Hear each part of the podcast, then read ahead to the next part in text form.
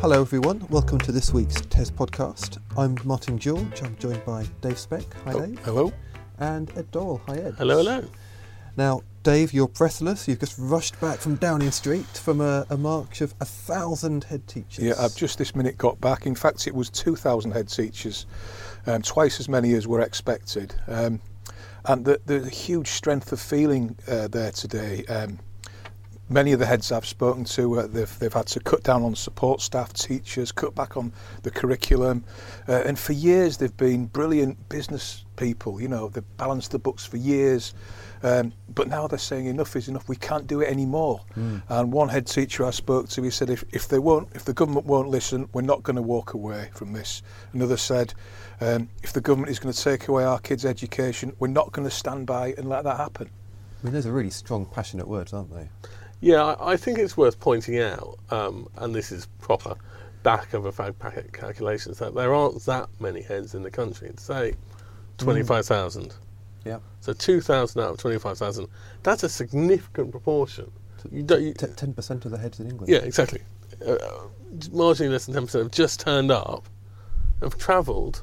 I mean, incredibly busy people from all over the country because of the strength of feeling. I, I think you'd be hard pushed to find another pro- another profession that would get that percentage in one place at one time. Yeah, I'll bet. Um, uh, and yet the government, getting dangerously close to abandoning ed- um, journalistic neutrality here, but the government insists on pushing this line that things are fine.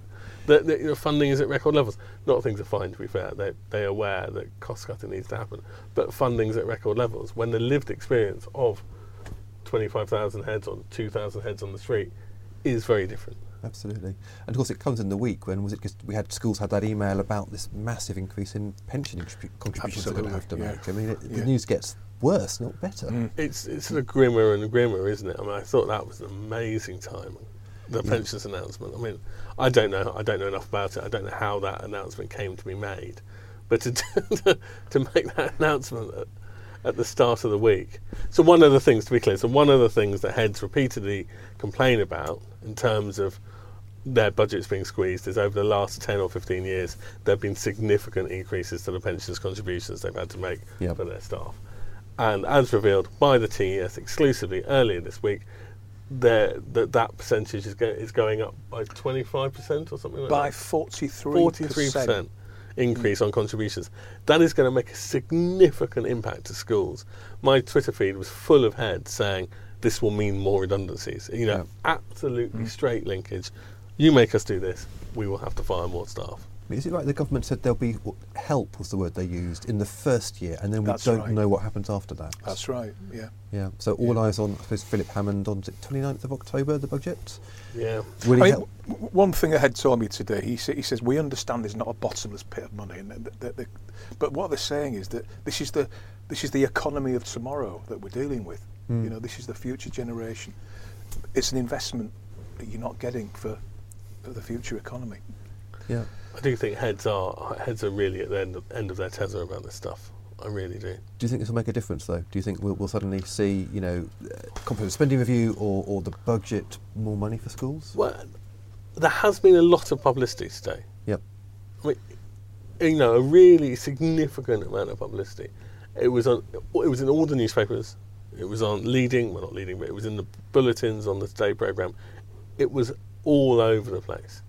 And as we've talked about on this podcast before, you know, the last election, 2017, Mm. proved that education funding is an electoral issue. So, I mean, the timing of this, and I don't know the organisers well enough to know, the timing of this is really interesting. With, as you say, the budget around the corner. I wonder whether it might just concentrate a few minds in the Treasury. Yeah. Yeah. Um, talking of you know, politics. A joke. Oh God! Right, just to warn I'm laughing viewers, already. Ed, Ed has a joke. It's a joke.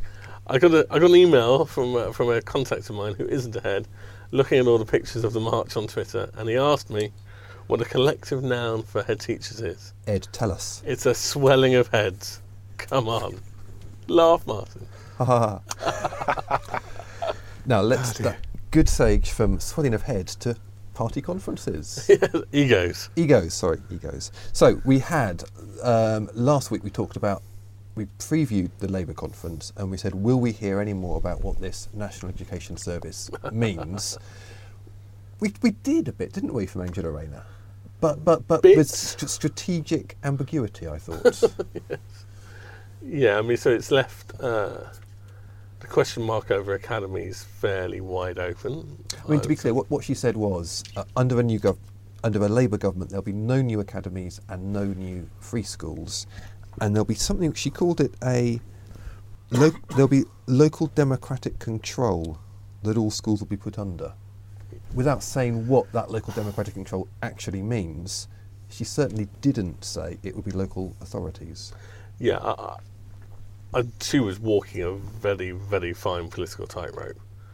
And I, I think, to be clear, if she had plans or Labour plans to reverse academisation, she would have said so.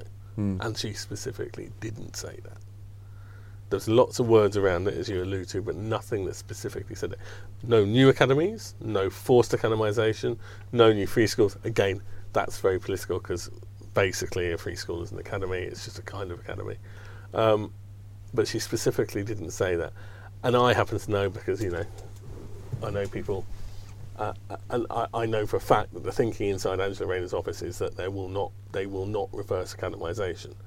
Now, within the whole framework of this so-called National Education Service, there is intention. There's an intention to put more democratic control uh, into the education system as a piece. So, I wouldn't expect academies under a Corbyn and Rayner regime to have free rein as they do now, but they aren't going to suddenly be wholesale moved back to local authorities. Yeah. They won't just become maintained schools overnight.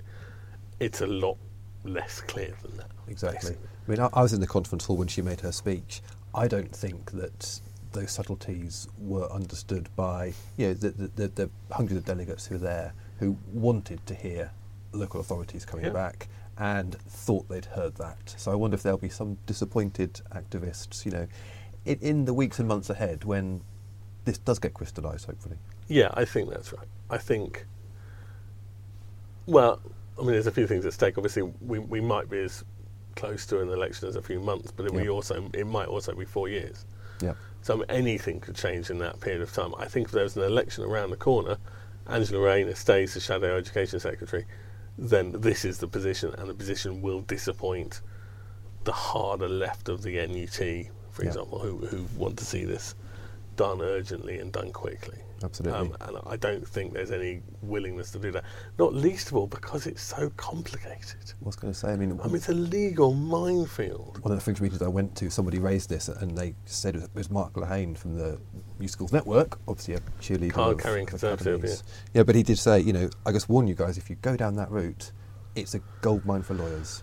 It's judicial review tastic. Yeah. You know, every big MAT in the country would, would issue a judicial review. I mean, it would be a mess. And that one of the reasons for that is that legislation Michael Gove put through in 2010 was watertight. It's really hard to reverse it, and he knew what he was doing. Yeah. Talking of Conservatives, obviously Damian Hinds makes his big speech on Tuesday. Um, you will be there, Martin. I will be there, um, but I don't know what he's going to say. Do you have any ideas? No, Right. Well, moving on then. no. Um, I, I would. Well, what would I expect him to talk I about? mean, I, I mean, I'm getting we're getting hints, aren't we, that, that it's not going to be a school-centred speech, um, but I mean things like post-16, FE will, will be uh, prominent. I mean, the general vibe from the department, full stop, party conference or no party conferences, they are more interested in skills, post 16, NEETs, that stuff, within the context of Brexit, it makes sense, than they are in schools policy. I mean, they've made some quite interesting and possibly sensible interventions on accountability, but that isn't a Tory party conference red not meat. at all. Not at all. The, the technical details of school accountability aren't going to feature. No. a shame though, because that's stuff I like. But, uh, Well, me too. but there we go. Um, one last thing. I mean, Dave, we must talk about. Uh, you've done a lot of work on the plight of supply teachers. So it's in this week's magazine. Yeah, the- the- it's a pretty. Um, It's a murky world. It It's- sounds like it, It's yeah. the Wild West. yeah, yeah. T- apparently. tell us about it. Um, well, we found that supply teachers they're traditionally up against it for a number of reasons in, in the classroom. Hmm. Um, but we also found this murky world where they're up against it from the agencies that employ them, apparently. Um, and you know, the, the, the, these agencies, according to the, the NAS union, that that 1.1 billion was spent on supply teachers last year, but less than a third of that actually went to the teachers. So these, the agencies are taking off a huge cut. Sure. And uh, we, we spoke to a couple of supply teachers who have told us about the, the, the agency taking money off them for every little thing. You know, they have to go on a training course that costs 100 quid. Um, they get money deducted if they have a free period in the school day, which they th- thought they were being employed for the whole day. Um, and the kind of other side to this is is and this is what the union is asking is how are these agencies being allowed to make so much money Mm. at a time when there is a, a, such a, an acute funding crisis in schools? And uh, the, so the, towards the end of the, the feature, we, we spoke to the Recruitment and Employment Confederation, which represents supply teaching agencies, Mm. and they point out that like that businesses are that these are businesses who, um, you know, recruiters charge fees for their work. That, that that's the way it is. You know, It's I've got to cover perfectly costs standard, and so yeah, perfectly normal way of working. Yeah, they, they carry out the checks on supply teachers, the CRB checks, the, make sure they've got the right skills for the right school. Mm. It, it's you know, it, it's a it's a business. Yeah. Yeah. I think the one, the one thing you found out that, that shocked me quite a bit was actually that some supply agencies putting in what fake bookings for teachers for the next day, Yeah. so that then they won't go to be hired by another recruitment agency and then Yeah. get sent to a school they didn't expect to be going to. Shabby, isn't it? It really sounded awful. I, I mean, the, the, yeah. And, and another thing they mentioned was um, the amount of police, ex-police, and ex-military that are now being employed as cover supervisors in schools. We, we've no idea how, how widespread that is. Mm. And we're not saying that's a bad thing necessarily, but the supply teachers are saying these people are already on pensions. They're, Yep. pre- they're prepared to work for that reason for lower rates from the agencies. And they're very good at discipline, apparently. But, but the unions would always say that when you have a cover supervisor that's not a trained teacher, despite their best efforts, the children's learning may suffer because Yeah. you haven't got a, a, a trained teacher in, in front of the class. I guess final thing to mention, uh, you talk about discipline, um, prison officers. Absolutely. Tell us about Yeah. that. Well, we, we, we've come across an advert for prison officers to work in schools um, as behaviour support workers. Um, and we found that a bit sort of surprising, really. Um, and uh, I think I think the issue is that there is a, a kind of assumption that behaviour management in schools is similar to behaviour management in prisons somehow. and the, the, the key difference is that kids are not criminals and they're not being locked up. Yeah. No, I mean, God, it's a fascinating insight, isn't it? I mean, I really hope it's not true. I mean, it clearly is true, but I hope it's not widespread. I mean, it sounds like a terrible idea to me, really. Yeah. Well, if it's happening at your school, let us know. Yes, exactly.